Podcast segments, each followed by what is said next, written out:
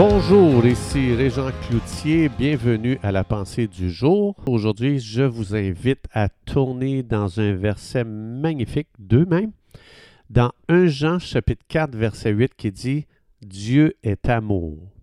Dieu est amour. Romains 5.5, le Saint-Esprit déverse l'amour de Dieu dans nos cœurs. C'est magnifique de voir que lorsque tu es né de nouveau, Dieu est devenu ton Père et ton Dieu, c'est un Dieu d'amour. Tu es un enfant tellement aimé aujourd'hui par un Dieu d'amour. C'est extraordinaire. Dieu veut que tu te sentes aimé aujourd'hui, que tu te saches aimé de tout cœur de la part de Dieu. Donc, tu es un enfant de Dieu, né dans un incubateur d'amour, mais pas n'importe lequel, une qualité d'amour extraordinaire. Et Dieu dit, tu vas baigner le reste de ta vie tous les jours dans un bain d'amour céleste. Donc la nature du Dieu d'amour est en toi et cette nature-là, elle est avec toi à chaque instant que tu vas vivre sur terre, dans ton pèlerinage, en attendant d'être dans le ciel, dans la présence de Dieu, de tous les saints, de tous les anges pour l'éternité.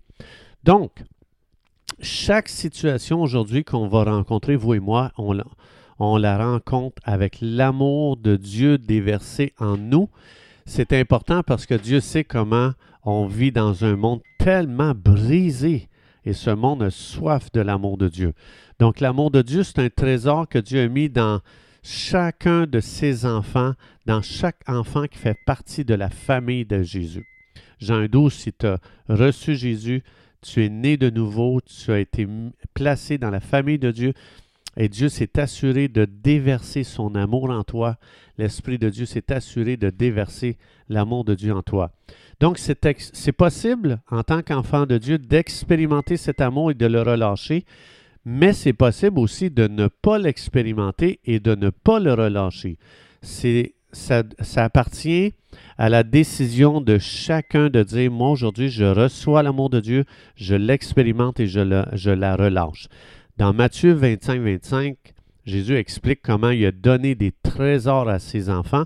Ça dit ici, dans Matthieu 25, 25, J'ai eu peur et je suis allé cacher ton argent dans la terre, je l'ai enterré. Voici, prends ce qui est à toi. Donc Jésus ici nous montre par ça que Dieu nous donne des trésors, mais on a le, pouvoir d'enterrer de, ces trésors que Dieu nous donne. Mais Jésus nous explique que ce ne sera pas à notre avantage. Et non seulement ce ne sera pas à notre avantage, ça ne sera pas non plus à l'avantage du monde autour de nous.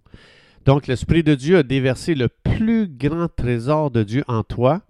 Le même amour que Dieu a pour toi, tu peux le relâcher autour des gens, euh, autour euh, des gens autour de toi. Et euh, donc, euh, Jésus est en train de dire, je t'ai tellement enrichi, je veux que tu enrichisses ton entourage en relâchant cet amour. Donc, comme je disais tantôt, on vit dans un monde tellement brisé. Et parce que ce monde est brisé, ben c'est sûr qu'il va se comporter bizarrement. Hein, je ne sais pas, tu as sûrement rencontré dans ta vie ou vu, je ne sais pas, quelque part, un chien qui est blessé. Quand il y a une blessure, supposons qu'il blessure sur le dos, c'est ouvert, il saigne. Si tu veux l'approcher pour le flatter, le chien va te mordre. Maintenant, c'est pas que le chien t'aime pas ou t'en veut, c'est parce qu'il est, blessé et parce qu'il est blessé, il va se comporter bizarrement. Mais ben, l'être humain, c'est la même chose. L'être humain, il est tellement blessé. Quand on vit séparé de Dieu, on est blessé. Même les croyants qui ne reçoivent pas l'amour de Dieu aujourd'hui peuvent vivre le restant de leur jour, même dans les blessures. Moi, quand je rencontre des croyants, euh, qui vivent dans des blessures, puis sont comme ce chien-là, là, blessé. Donc, comportement bizarre. Et l'ennemi, ce qu'il veut, l'ennemi de notre âme, Satan, il veut qu'on euh, euh, qu'on juge les gens justement comme ça, qui agissent bizarrement. Il veut qu'on les juge au lieu de relâcher l'amour de Dieu. Mais on sait très bien que le jugement ne changera jamais les gens. Ça ne changera pas notre, notre génération. Au contraire, ça va la rempirer. Donc, les gestes que les gens font, leur comportement, euh, justement parce qu'ils sont blessés, c'est un comportement démesuré, bizarre, weird. Euh, euh, mais ce geste-là que les gens font et qu'on n'aime pas, c'est parce que les gens ont soif de Dieu, ont soif de l'amour de Dieu, ils ont soif du ciel et ils, ils, ne le savent même pas et ils souffrent tellement, mais ils vont manifester leur souffrance par euh, une façon euh, qui est bizarre, et ce- ce- cette façon bizarre, c'est leur langage de dire je souffre, j'ai besoin de guérison, j'ai besoin d'être aimé. Donc, comme par exemple, pourquoi est-ce que les gens se lancent dans le nouvel âge?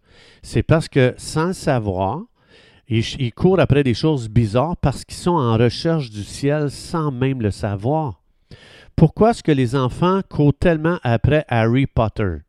Mais quand on regarde Harry Potter, là, c'est tout du surnaturel dans ces, euh, films-là. Ça, pourquoi? Parce que Dieu a mis dans le cœur de chaque enfant la soif du surnaturel et parfois parce qu'ils ne la retrouvent pas dans l'Église, dans la famille de Jésus, ben, ils se tournent vers le monde parce que le monde leur propose le surnaturel. Pourquoi est-ce que les gens vont vers le satanisme?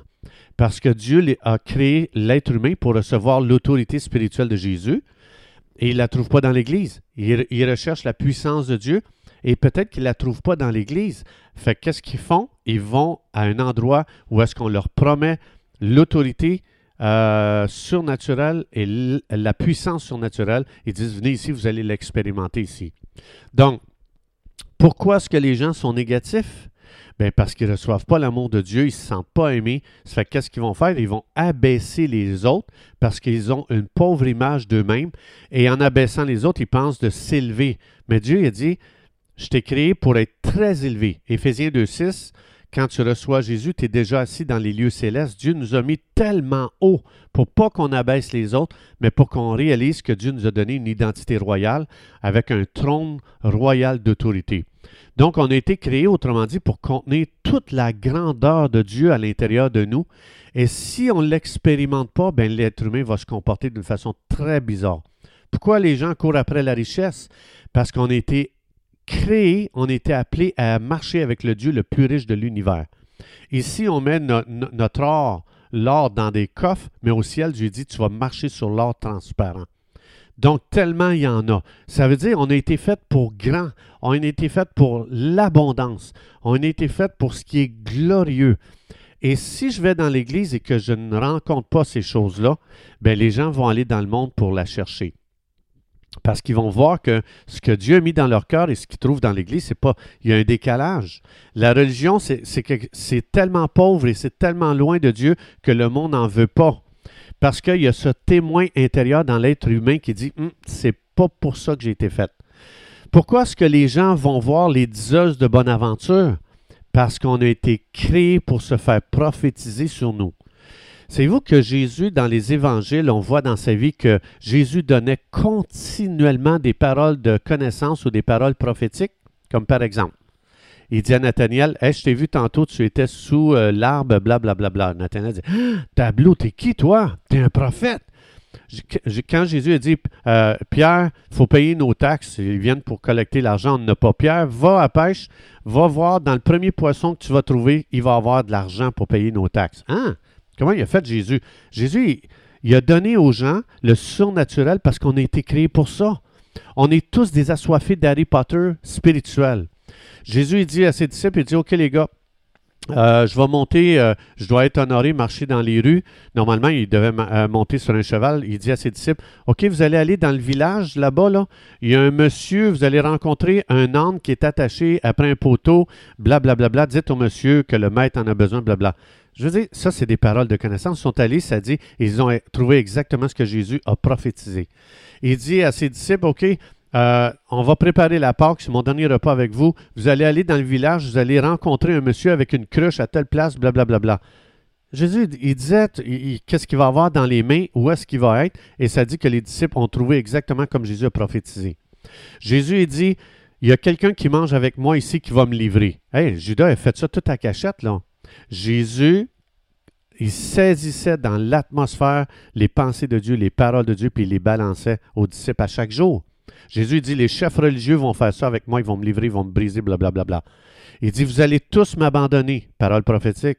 Vous allez voir le Fils de l'homme assis à la droite de Dieu, parole prophétique. Dans trois jours, je vais ressusciter, parole prophétique. Il dit, après avoir ressuscité, je vais vous devancer en Galilée, parole prophétique.